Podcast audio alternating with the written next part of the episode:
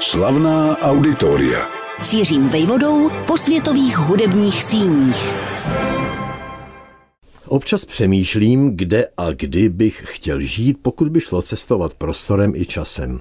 Kromě Paříže za dob impresionistů, tedy od poloviny 19. století do první světové války, mě láká ještě jedno město za jeho zlatého věku, čili v 17. století a tím městem je Amsterdam.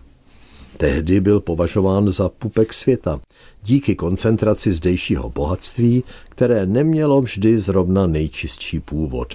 Z přístavu se vydávali za oceánské lodi do dalekých končin, odkud přiváželi zboží, ale i levnou pracovní sílu, kterou se nezdráhejme nazývat otroky. V Amsterdamu vznikla první burza, čile tu vzkvétal mezinárodní obchod. Tam, kde se vyskytuje bohatství, se najdou také mecenáši umění a v přístavním městě s jeho prolínáním nejrůznějších osob se vesměs daří i jistému volnomyšlenkářství, toleranci, intelektuálnímu průvanu. A tak bych se tehdy mohl v Amsterdamu setkat s buřičskými filozofy, za které byli považováni Baruch Spinoza nebo John Locke. Spinoza jsem v mládí uprchl z Lisabonu, strávil tu 630 let, byl pro své nespoutané myšlení vyloučen z židovské obce, živil se jako brusič a sepsal tajné traktáty plné přelomových myšlenek.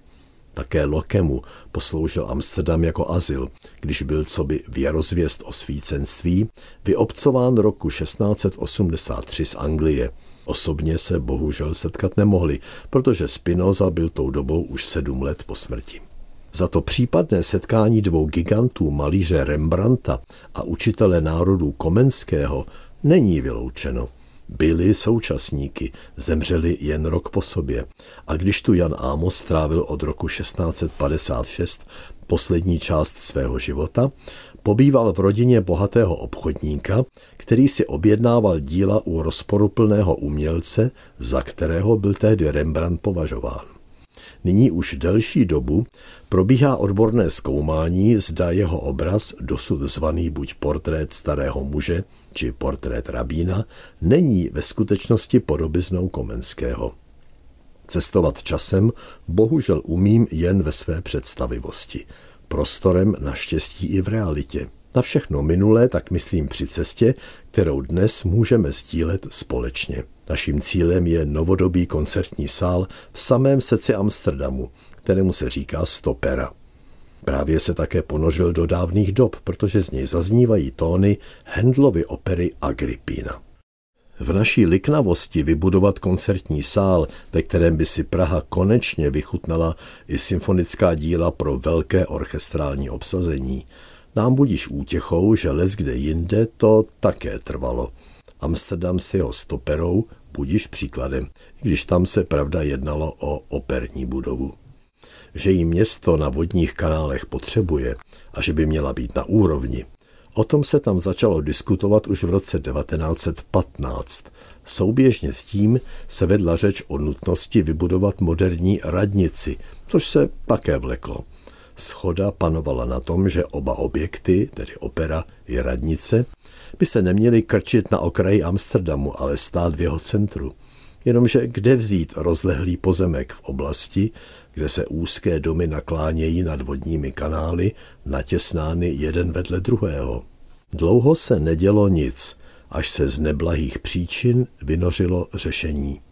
Jednou z typických částí městského centra v Amsterdamu byla židovská čtvrť, oplývající čilým životem a osobitou atmosférou. S obojím udělali za druhé světové války nacisté krátký proces – Nizozemští židé putovali do koncentračních táborů, jejich čtvrť utichla, vylidnila se, osiřela. Ti, kterým osud dopřál se vrátit, pak už neměli sílu ani kapacitu ji plně obnovit. Kýžený pozemek pro operu a radnici byl tedy náhle k dispozici. Že stále přetrvávala myšlenka spojit obě tak rozdílné instituce pod jednu střechu, je pozoruhodné. V roku 1955 vznikla komise pro výstavbu, která zadala návrh místnímu architektonickému studiu Berghof und Fechter. Trvalo dalších deset let, než se ateliér s něčím vytasil a než to komise smetla. Na kalendáři byl už rok 1964, když byla konečně vyhlášena mezinárodní architektonická soutěž, ze které vzešel vítězný návrh. Jeho autorem byl vídeňský architekt Wilhelm Holzbauer. Ano, ten, který se o 30 let později zasloužil o rozšíření ikonického Musikvereinu do podzemí, kam umístil čtyři moderně pojaté malé koncertní sály. Zdálo se tedy, že amsterdamské opeře se konečně blízká na časy. Jenomže rozevlátá 60. léta minulého století se přehoupla do hospodářských potíží následující dekády a náhle vše vázlo na nedostatku financí. Dlužno upřesnit, že tou dobou byla v plánu jen výstavba operního domu podle Holzbauerova návrhu. Opět se ale snad kvůli propojení investic oprášila myšlenka obřího dvojdomku, ve kterém bude sídlit i radnice. Přizván byl ještě domácí architekt Sés Dam. Pokud tedy dnes navštěvují magistrátní úředníci přilehlé prostory, kam mohou tak říkajíc projít suchou nohou, nabízí se jim například na studování Mozartovy opery Figarova svatba. Výsledkem tvůrčího kompromisu, který vedl k výstavbě společného sídla pro operu a radnici, je nepříjemně velká budova, která má jedno velké štěstí. Sídlí totiž u břehu řeky Amstel, na jehož hladině se její odraz pohupuje a její masivní vzhled to opticky změkčuje. Ostatně z protestů nad stavebním zásahem do historické části města se zrodil neoficiální název objektu. Na papíře se sice jmenuje Sídlo Nizozemské národní opery nizozemského národního baletu a orchestru Holland Sinfonia. Ale v povědomí místních se uhnízdila zkratka někdejšího protestního sloganu. Ten v plné verzi zněl Stop the Opera, zkráceně pak Stopera. Její interiér svědčí o dobrém vkusu nizozemských tvůrců. Pohyb po vstupní hale i ve foaje dalších pater zpříjemňují barevné kombinace. Sedačky jsou oranžové, podlaha jemně hnědá, stěny bílé a strop elegantně okrový. Z předsálí zvou do svých prostor koncertní sály. Hlavní, největší, nabízí hlediště pro 1600 diváků. Kromě rovných řad v přízemí je celé koncipováno v rozmáchlém půlkruhu, tvořeném jak dolními ložemi, tak balkóny. Nikdo z návštěvníků tudíž nesedí daleko od pódia. Dobře slyší i vidí. Královské rodině či vzácným hostům slouží VIP lože, připomínající skybox z hokejových hal. Jedná se vlastně o minibyt s odděleným vchodem, ve kterém se kromě sedadel nachází šatna, toaleta a minibar.